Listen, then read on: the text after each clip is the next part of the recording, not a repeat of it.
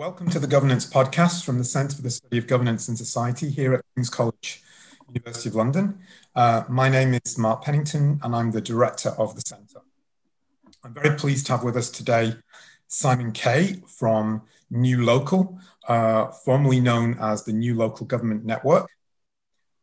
The New Local have recently produced a very interesting policy report on Ostromnomics, which is really trying to apply uh, some of the ideas from Elinor and Vincent Ostrom to look at aspects of a possible policy reform agenda in the UK and perhaps in other countries as well.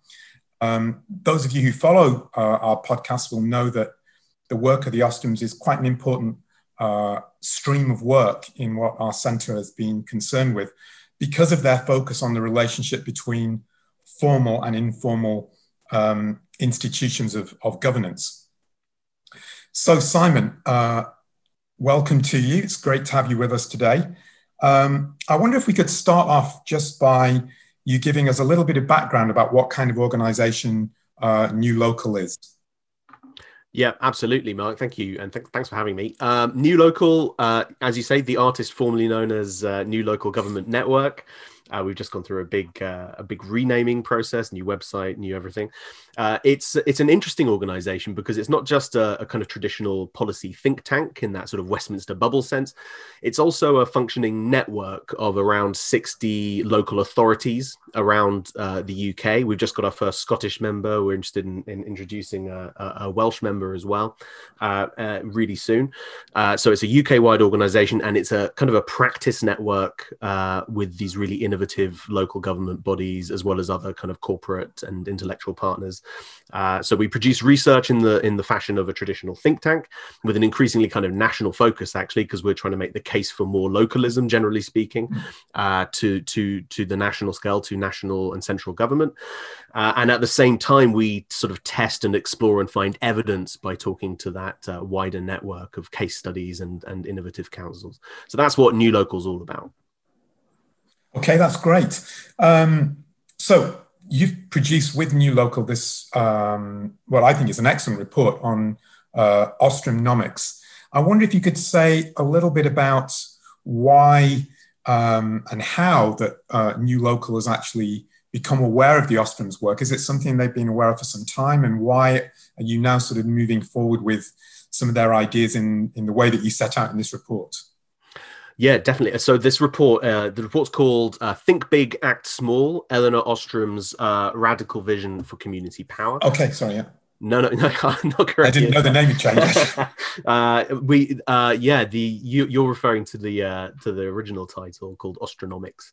Yeah, uh, but I think uh, that got uh, that got shot down at a certain point, much to my uh, much to my chagrin. Actually, at one point, it was going to be called Commons People, as in uh, reference to the pulp song. I, I, thought that was a bit clever, but no oh, one else. the, pulp, the pulp song. Exactly, Commons people. uh, uh, no one else thought that was funny, uh, so that was that for for that idea. Um, no, so how did how did New locals start getting interested uh, in in the work of, in particular, Elinor Ostrom? I must say, and actually, this is a good moment to say that I I only managed to smuggle in really two references to Vincent Ostrom mm. in the entire report. Uh, Elinor mm. Ostrom is very much the kind of character that we're building yeah. from here, uh, perhaps for, for, for obvious reasons. Uh, but obviously, the work of Vincent Ostrom is incredibly important here too. Um, well, so in 2019, near the start of 2019, before I started working at, uh, at NLGN, now a new local, uh, a very important report was released uh, by them called The Community Paradigm. And central to that is this intellectual inspiration argument.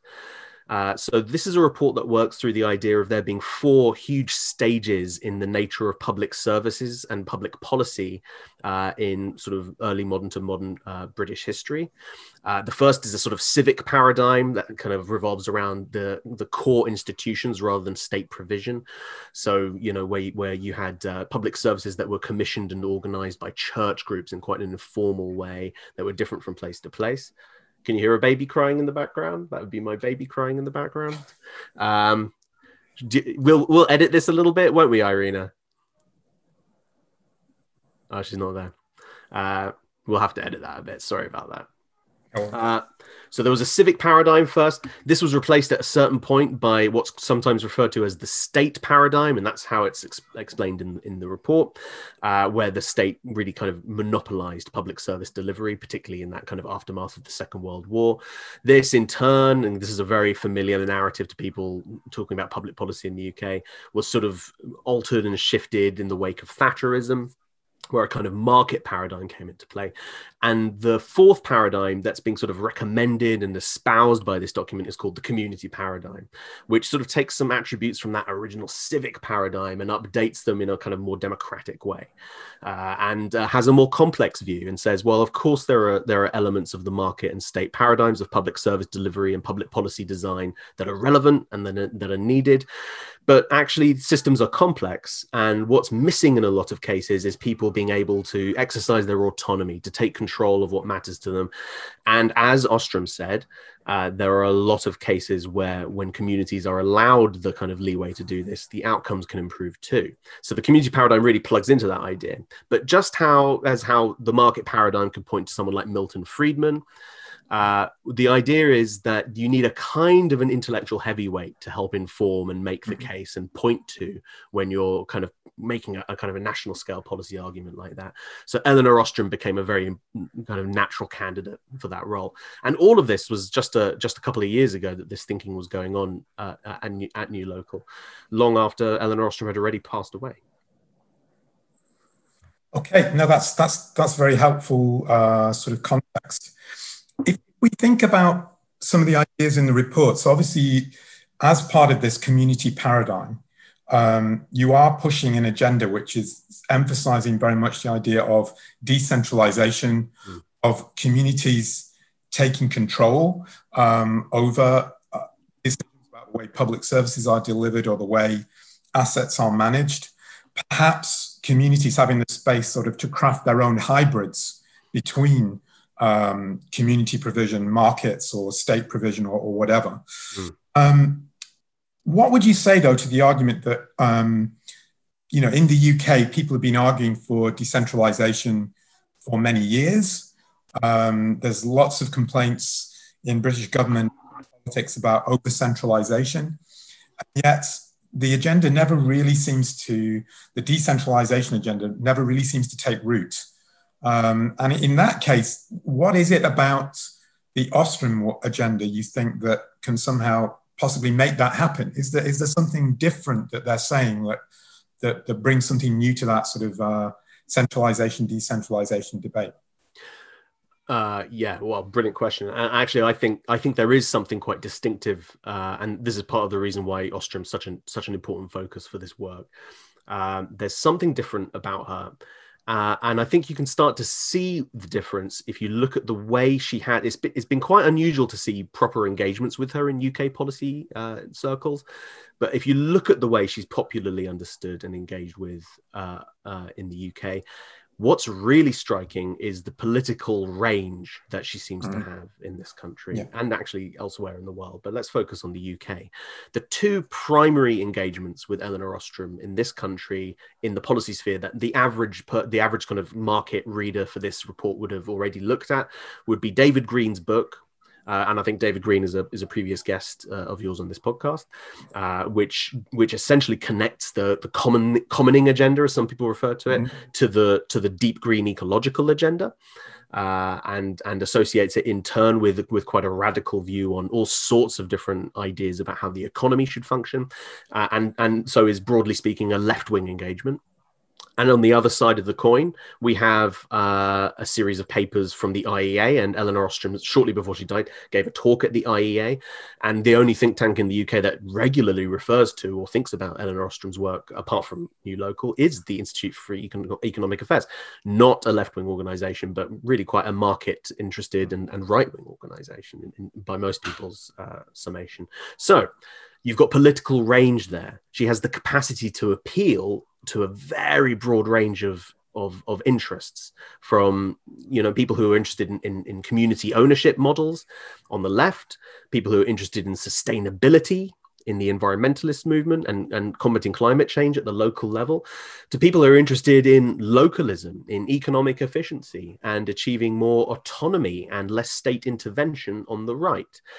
Now, if you can if you can navigate your way between the kind of the different interests that come with those positions, Elinor Ostrom is a character who could motivate and help to sell to any political party, to any uh, set of interest groups, the idea of localism, the idea of decentralization, of subsidiarity. So that's the ambition here is to try and capture that that really unique potential. Uh, and I think the other the other side of this is that not only is Elinor Ostrom quite quite distinctive in her ability to appeal across a broad political spectrum, this is a moment in time, I would argue, where we have a, a, few different reasons to be more radical in our thinking about the constitutional fabric and the way that power is distributed and things are organized in the UK first the first time i made that argument i was only talking about brexit and all of the challenges it posed and all of the shake-up it implied. But of course since then we've had the start of the covid-19 and the continuation of the covid-19 pandemic one that has highlighted some of the dangers of centralism. Okay that's great. So so i mean so you would be you would say for example that you think the Ostrom agenda in its capacity to appeal to people across the political spectrum is is different from you know what we heard a lot of in the late 1990s and the early 2000s um, during the, the, the Tony Blair premiership in Britain. Mm. There's a lot of talk of about stakeholderism, mm. participation. That this is something that maybe has aspects of that at the local level, but is also able to appeal across political groupings in a way that perhaps that agenda didn't. Yeah, I think so, and and it's and it offers so much more. It's so much richer than sort of stakeholderism or or, or sort of uh, third wayism, if you like. Mm-hmm. And there's there's certainly some people who have read a bit of Ostrom or a bit about yep. Ostrom and who reduce these ideas to third wayism. Yeah. Oh, it's beyond markets and states. You mean it's like a compromise between? Mm. Mar- no, no, no. It's it's actually a, a different functioning model. It has different uh, starting points and different assumptions about human behavior and interaction, uh, and so it's it's richer and deeper, and it is quite a different way of thinking about organizing and structuring institutions. Well, you mentioned the term there, um, beyond markets and states, which is um, a very important theme in Ostrom's writings. Um, in fact, I think the I can't remember whether this is very, I think her Nobel lecture, it was either entitled Beyond Markets, Markets and States or Beyond Market Government Regulation, something along those lines. It was, yeah. So, could you say um, a little bit about what you think she means by that phrase, getting beyond markets and states, when we're thinking about some of the kind of practical policy type areas that, that New Local is concerned with? Yeah, of course. So, I think it's I think the first thing to say is is it's perhaps a slightly mundane point, but it's it's not to be beyond markets and states. Maybe the word to add is alone, beyond mm. markets and states only or alone. Mm. Ostrom wasn't saying no markets, please. Mm. She wasn't saying no state, please. She was mm. saying that these are valid, functional, long-standing, and often totally appropriate solutions to to to, to principles and to and to uh, problems but that there are different categories of solution that also exist, specifically the self governance uh, solution that can operate at smaller scales and that can have a very different kind of impact and a different kind of set of conditions that go along with them. So to go beyond just markets and just states, and this chimes very well with with a lot of the rest of the work we do at New Local because we're constant, as I said, we're talking about how there's an obsession with these polarized alternatives of yeah. markets and states. To go beyond them is really to say, well, what about scale? What if we were to say you, you, people should be more engaged? People should be in, involved more in the decisions that most directly affect them, because mm. when you think that way, which can be quite difficult to arrive at from a from a kind of a, a universalist or a purely liberal point of view, uh, you actually start thinking differently about the stakes involved. People who have skin in the game react differently to problems. They might have more localized or, or tacit knowledge about the conditions that they experience every day. And it's that quotidian experience that can change the nature of the solutions they come up with. So instead of sort of farming out or transacting out or setting up a contract with some external provider, it's communities themselves who cooperate, create the conditions for kind of sustained engagement with each other, which is in many ways the tricky bit, and then arrive at solutions as a result. And I think that's what she meant by beyond markets and states.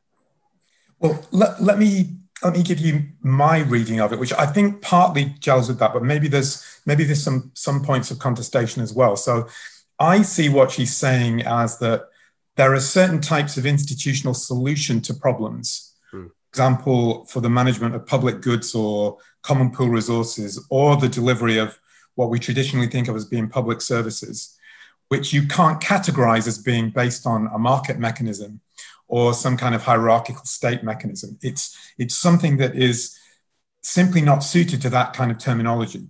Hmm. So, um, if we're talking about um, an asset that's like a community business um, or some kind of common uh, park or something that's run by a, um, a friendly society or something of that kind. You can't describe that as a market solution, but neither can you describe it as a state solution. It's some other kind of model. Mm. It's a hybrid. So I think that's one sense in which he uses the term beyond markets and states. But the other, I think, and maybe this is I don't know whether you would agree with this or not, but I think it's more to focus on what is the mechanism mechanism that helps us to choose what the mix between markets and states is. Mm. I think she has a model in which, at the local level, um, it should be local actors that negotiate mm. the mix of institutions is, whether they are markets, states, or the kind of uh, community models that aren't easily categorizable or, of the sort that I just described. The point is that local communities choose what that mix is themselves through their own decision making practices. No, I, I strongly agree with that. Um, and actually, one of the things I'm proud of in this report uh, is that we get to this idea of polycentricity and we get to mm. the idea that a diversity of approaches is really what should be explored here.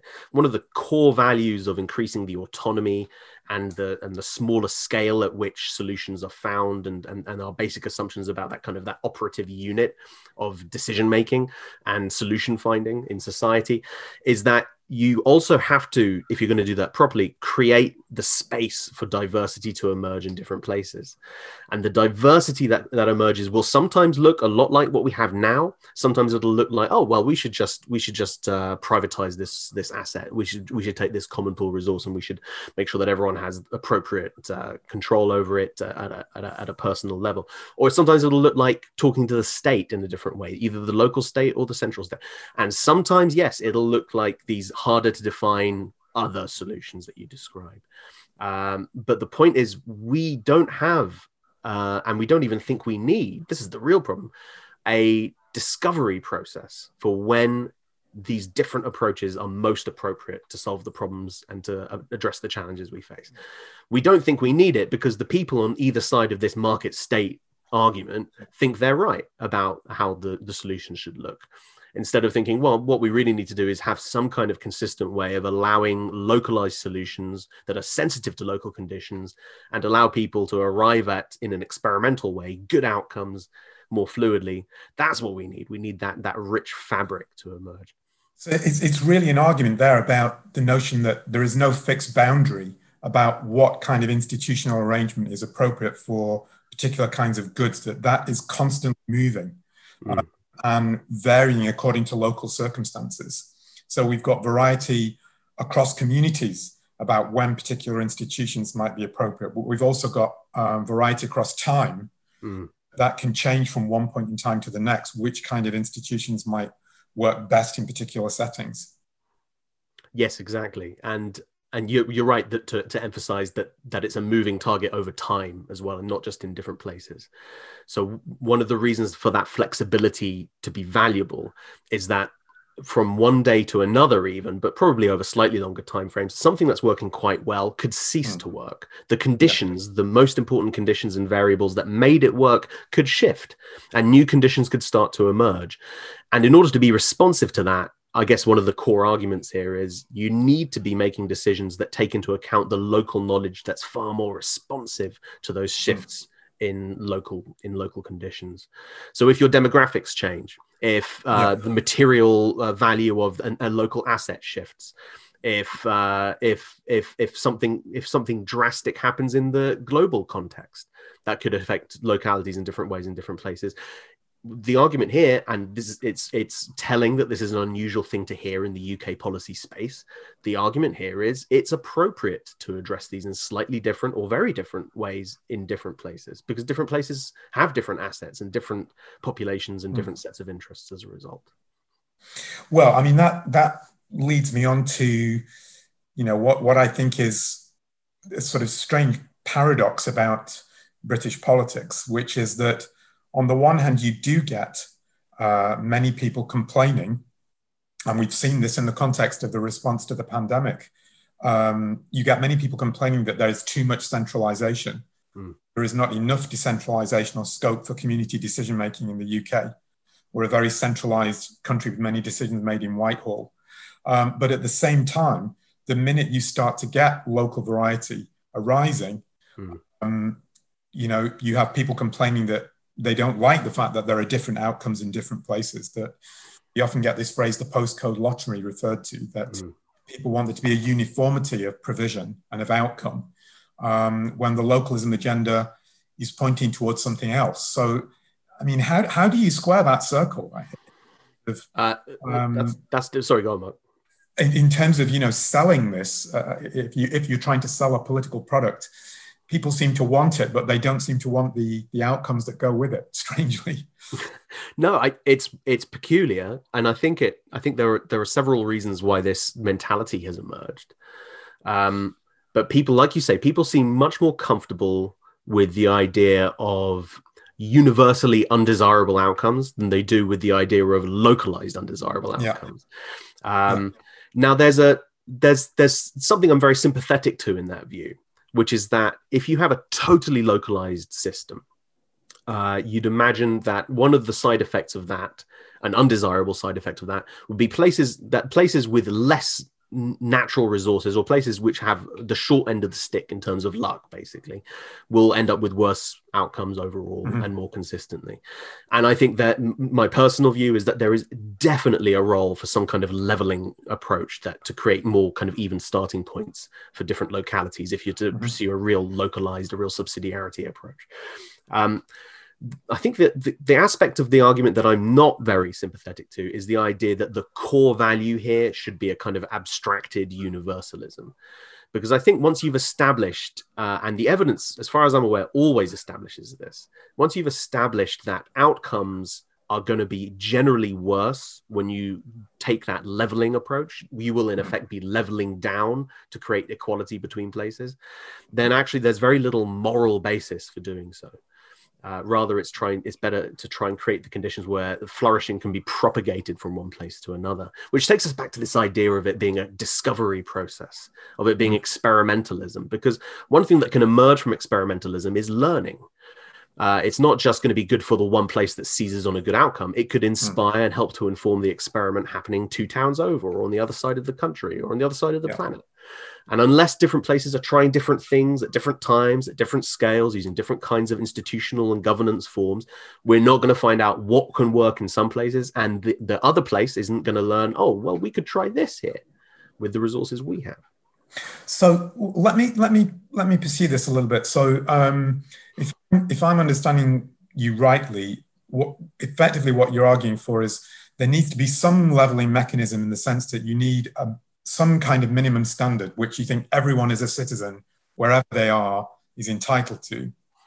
But then over and above that, that's where the space for uh, local control, variety, um, actually should, should come into play. Now, if, if that's what you're arguing for, what would be your view on, in terms of the leveling mechanism, being something like a universal basic income? Uh, would that be the kind of mechanism that you think should provide the leveling up? Or um, do you see the leveling up itself being provided through something which is more sensitive to the local context? Uh, so I'm uh, now there's a definite overlap with the idea of a of a universal basic income, and I can see the appeal, and I'm aware. I mean, I'm I'm trying to stay on top of the literature just like everyone else, and I'm aware that it seems to work in some places, and sometimes yeah. it doesn't seem to work. Uh, in principle, it sounds like an interesting thing to experiment with. Uh, as a kind of a top-down universal solution to a mm-hmm. general problem, I have a kind of an instinctive aversion to it. But I yeah. can see, yeah, that's a kind of a, a, streamlined way of creating that that platform, that that uh, rising tide to raise all the boats, uh, from which you can then really instigate proper localism and, and a bit more autonomy for individual communities.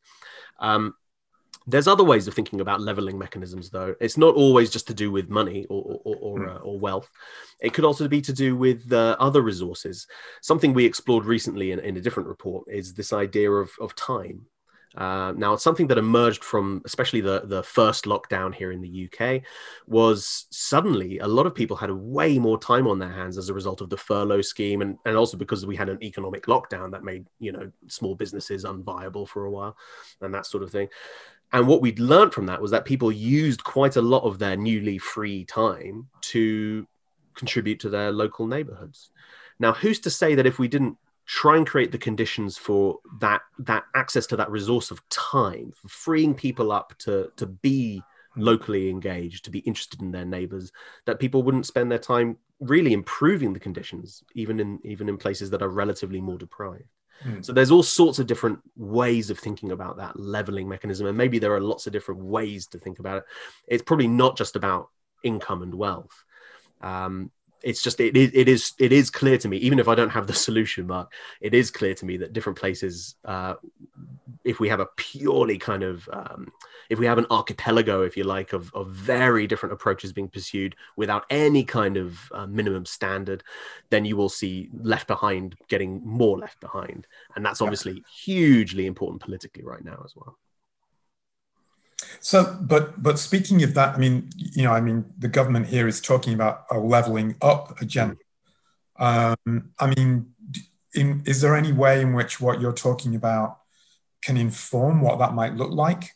Um, you know, and, and how would you say, can you give some specific examples of where you think perhaps there is scope for community control to facilitate leveling up if that's, you know, what is currently being pursued? Yeah, well, so there, I mean, I think there are some there are some abstract examples, but let me let me answer your question by talking about something that's playing out right now, uh, which is this towns fund concept, mm-hmm. which is which is being rolled out uh, from the MHCLG, the Ministry of Housing, Communities and Local Government here in the UK, and uh, now this is quite a controversial scheme, partly because the selection of some of the pilot towns seem to be quite politically inspired, mm. Uh, mm. unsurprisingly perhaps. But I have had an opportunity to talk to some of the people who are working on the approach being taken here.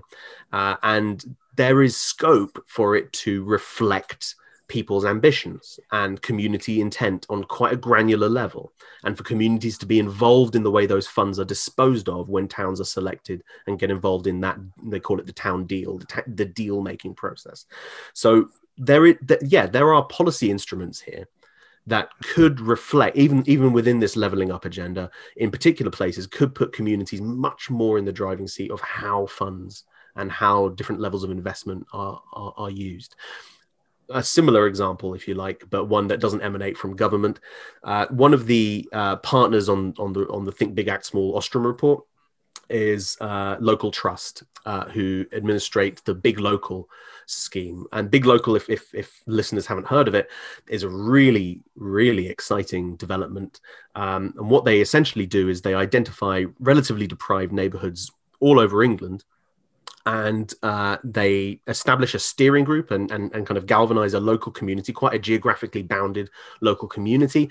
And they give them a pot of £1 million to do with as they wish, really to do with as they wish. Very few strings attached. And some of the outcomes, as we explore in the report, are startling because communities don't waste this money. They value it enormously and they invest their time and that resource in in really building up their local area to the benefit of everyone. Very excitingly there are there's even evidence in some of these places that the resources that are created from that investment then start being looked after by the community in a non-transactional way in a kind of a self-governing way. So in one example a green space gets created and there's at least anecdotal evidence that it's being policed that it's being looked after by the local community. It's not it's not being run by the council. It's not being observed by any eh, you know contracted uh, department of anything. It's the communities and they have stakes in it and it changes their relationship to the place they live. And that's incredibly powerful and what's the mechanism there for selecting the, the people who receive the funds? Is it is it like people do people advertise projects or you're literally giving the pot of money to to to to local actors and who are those actors, but they can just do it do whatever they want with it. Is that is that right? So in each place that they select, and the, I have to say the selection criteria I, am not expert on, and, and, it's worth looking looking up yeah. uh, local trust and big local to see exactly how they make their decisions. But there's lots of these schemes playing out right now. The money comes from, I should add, the uh, community fund from the National Lottery. Yeah. Um, so there's there's there's plenty to go around there. And when I heard about this scheme, I reversed my long-standing ban on buying lottery tickets because it's such a, it is it, it's uh, it's well worth taking that particular long long range risk. So uh, the the way they run these it's really interesting because they they go out of their way to make sure that local communities aren't just like handed a pot of money and say okay sort it out. There's a lot of a, a, lot of time is spent in sort of drawing together the community drawing up plans helping to facilitate the process of agreeing a, a, way forward. Sometimes that's really easy and obvious, and sometimes it's quite hard, and there are there are differences of opinion about where that money should be spent and how, and and that ties into long-standing grievances and very diverse communities and lots of stuff that Ostrom talked about actually in the mm. way that common assets need to be run by by localities. Uh, but in the end, most of these communities find a way to spend the money in a way that everyone can agree on, and they do that with support, but not direction from from local government and from local institutions and businesses. And the range of things they do, from setting up local assets to creating new public services to helping to invest in local businesses, is really, really extraordinary. So, I mean, that the way you just described that, I, I, I remember very, very well. There's a distinction that Ostrom draws, I think, in governing the commons between what she calls a facilitator state mm. and a controller state. So the way you just described that, if that if that's accurate, that sounds very much like a facilitator, in the sense that uh, either resources or a framework within which resources can be distributed is provided, um, but the way in which the funds are actually spent is very much left to local agents to determine for themselves. Yeah, exactly. And actually, we make a big fuss about facilitator and local, and we follow some yeah. of the secondary literature around Ostrom in this report by talking also at the other end of the scale about the risks of the totally uh, uh, absent state, the laissez-faire yeah. approach. Yeah. Um, so the facilitator state is a really interesting settlement somewhere here, and this is a little bit more familiar. This is a bit closer to the old third way, I suppose, mm-hmm. in some in some senses, but it suggests a role for the state that's neither about totally creating space to see what happens in a kind of wild west and it's not about trying to control and manage with the best intent in the world because that doesn't hmm. necessarily work very well either for well rehearsed reasons but rather trying to strike a balance where the first priority is to serve the interests as they are understood by the communities themselves not by some abstract notion of what people's real interests are and of protecting communities efforts from the overlapping interests of other communities or from outside agencies that could threaten the results of those, which is something that could become problematic if, if the state isn't interested at all. So, yeah, there are lots of examples. So, and in each of the case studies in this report, Mark, the role of the state looked crucial. This was true for the big local examples. It was also true for the community businesses we looked at. Uh, community businesses uh, don't have that initial kind of starting point of help. They have to kind of galvanize themselves. When they do, they tend to do a better job with whatever asset or local business uh, that they take on and control uh, for the local benefit. That's the definition of a community business. But to get to that point, they usually need to have developed a strong facilitative relationship with the local state at the very least. It's very hard for them to make headway if they can't do that. So it's a crucial relationship. And the fact that that relationship is so crucial is indicative of the power power of the state in contemporary UK. Hmm. Well, I was going to say, I mean, you cannot, if you're starting from a position where the state, whether it's at the local level or at the national level, uh, is actually responsible for managing assets or resources, there's no way it can just disappear. Mm. At the very least, it needs a mechanism for transferring authority, however much authority we're talking about to other agents. So, um, yeah, you, you, certainly, this, this is certainly not a, a laissez faire approach. Um, but but to, to be honest, I mean, that would be true I think someone who was advocating a laissez faire approach even would have to recognize that if you're starting from a position where the state is already heavily involved, it can't just simply disappear. No. Some kind of governance procedure for moving towards something that is more uh, open ended. Um, so let's let's just move on to think about. I mean, obviously, this discussion about localism is taking place at a particular point in time when you could argue that um, because of the problem that we're facing with the pandemic, um, localism is being thrown out of the window. Uh, that we, we have the ultimate example of arguably a problem which requires a centralized response because it's some kind of very large scale collective action problem where you can't have people just going on leading their own lives as though this virus wasn't out there mm. because of the risk that that poses to other people. Um, so, how do you think, you know, the discussion that we've been having about the relationship between the center and localities plays out in the case of the pandemic? I mean, you did do, uh, listeners should know, quite an interesting blog post for us emphasizing that even in this context, we've discovered that there's been a huge role for mutual aid at the local level, helping people to cope. And arguably, the centralized rules wouldn't have been able to function at all if it hadn't been for the fact that they are sort of operating alongside these local arrangements. Mm. Uh, and that sounds very much like, to me, an example of what Ostrom would call co production. Mm. Both sets of rules, the local and the central, operating together. Yes, exactly, and it's that it's that overlap that's productive because, as you say, there are some challenges that are so big that it's it's unimaginable that you wouldn't want to have a national perspective on them, or indeed an international perspective on a global perspective. But no, I so I you're right. It's the there's something tragic. Well, there's a lot that's tragic about the pandemic, but one of the tragic things, extra tragic things about this pandemic, is that we see a, a, kind of a toxic combination, which is that this is a situation where local responses have, in many cases, been the best ones, where mm-hmm. community led responses have sometimes been the most dynamic and the most mm-hmm. effective, but also where, and I think we can probably sympathize with this instinct at least, where central government, Westminster and Whitehall, have felt the need to take command and control of every situation as the crisis has developed because they haven't felt enough trust for local institutions and for communities to enable them to get on with the job themselves. So there are hmm. all sorts of aspects of our pandemic response in this country, and I think in some other countries, that reflect the dangers of that over centralization.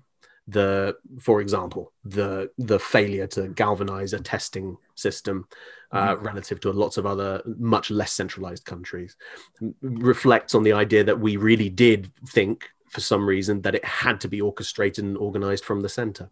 Uh, the fact that our test and trace, beyond tr- testing, the tracing program, tracking people, uh, keeping an eye on people, that's that's all revolved around central diktat rather than distributed responses.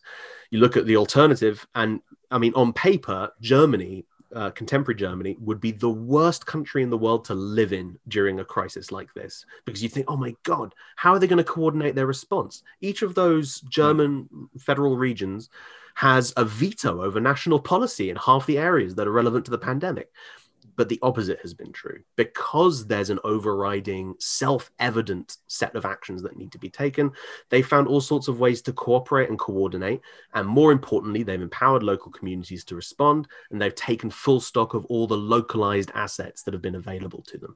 Something we've been making a huge fuss about at new local over the course of the crisis is the idea that localized public health provision has been totally sidelined over the course of the pandemic and that's incredibly wrong headed because these people don't just come in with epidemiological expertise.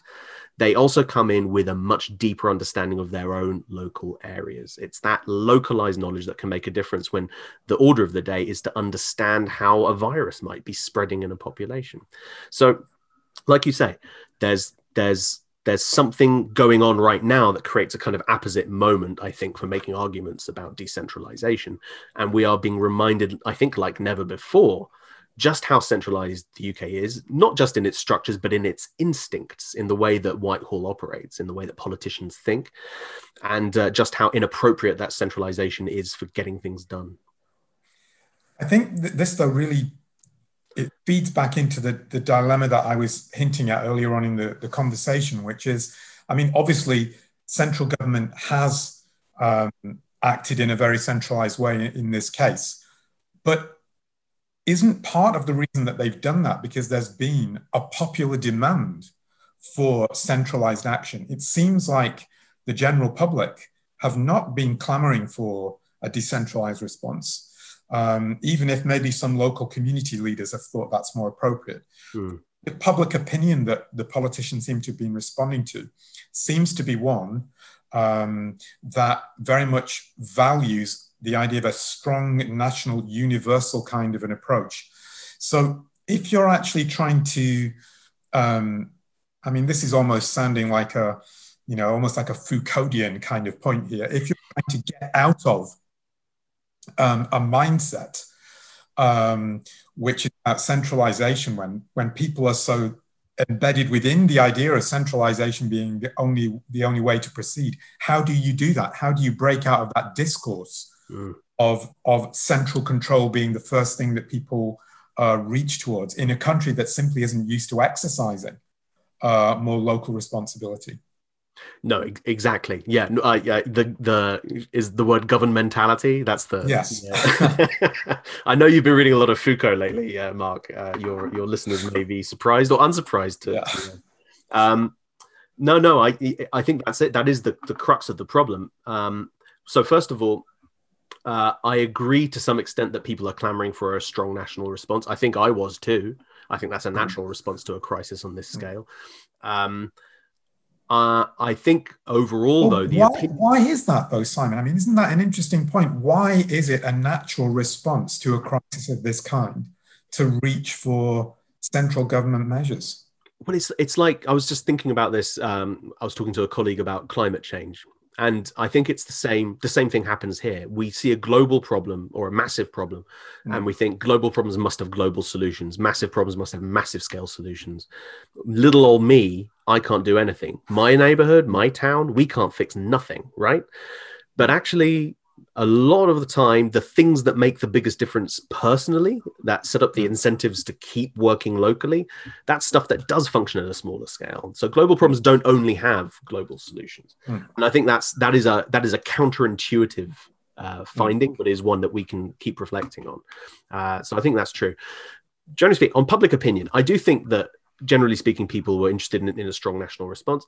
But I, also, I think the primary reason for that is because people wanted a strong response. I think the, what the what we're learning about public opinion during this crisis is that people are very risk averse when it comes to the virus. I think uh, uh, that's perfectly reasonable, uh, and that people uh, want to see really strong measures in place to try and you know at, and to, and are willing to incur significant personal costs of all sorts of kinds in order to reduce personal risk and risk to people near to them. And I think that's all that's all perfectly reasonable. It's just as you say, it's our mentality, it's our culture that we think the way for this to be organized is from the center. Uh, actually, it's I would argue, and I have argued, it's perfectly appropriate to take a different approach in a different place. Yeah. When Greater yeah. Manchester, before the, the second lockdown kicked in, and, and, the context here is that I don't know when this is going to go out, but we've just sort of entered this second lockdown phase here mm. for England. But before that kicked in, uh, Greater Manchester got into a massive argument with the central government, basically on the on on, on the argument that Greater Manchester isn't the same as everywhere else. We have mm. specific conditions that pertain here, and we need a different set of settlements in order to make these these measures work properly here. That sounds absolutely right to me. Um, and and uh, I think as we enter the second lockdown, and I'm not a lockdown skeptic, But as we mm. enter the second lockdown, there are plenty of parts of this country where it's a completely unnecessary measure, and they they those people are paying more of a price, relatively speaking, than people in urban hotspots like my myself, uh, who probably do need to live through a lockdown right now. If you've got an R number under whatever, and if you've got a handful of cases 20 miles away only then i don't i don't think it's necessarily right that everyone should live through exactly the same conditions. Mm. but that commitment to universalism runs runs very deep. And how to fight that? You have to start doing things differently and just see if that sticks. Because lord knows it works differently in different parts of the world. There's nothing natural or automatic about mm. the way we do things here. So you don't feel that um, what's happened with the pandemic is some kind of permanent setback to ideas about decentralization. You think that actually this is an opportunity to, to show what can be achieved by just trying to think in a different way. I I really really do think that yeah, and I think uh, I think I think the, the the better the job we do, organisations like ours do, of highlighting the extent to which uh, policy failure during this crisis has revolved around the kind of the, the universalization of, of, of bad decisions, the better the case for decentralization will become. Okay, well, on, on that note, Simon, I think that would be a, a good point to uh, to conclude. I wonder if you could just maybe for the listeners' benefit, just just um, give us the title again of the report, which I actually um, I use the old name for the report, and I know you name. If you could just repeat that so that people can can check it out. We'll also put it up on our, our website. We'll provide a link to it on our website so that people can check out this new report. But if you'd like to just let us know again what it's called. Yeah, of course. It's uh, so the, this is a report by New Local. Uh, yeah. I'm Simon Kaye, and the report is called "Think Big, Act Small: Elinor Ostrom's Radical Vision for Community Power." Okay, great. Thank you very much, Simon. Uh, great to talk to you. Thank you. Yeah, thanks for having me. Great to talk always, Mark. Thank you. Bye now. Bye. Bye.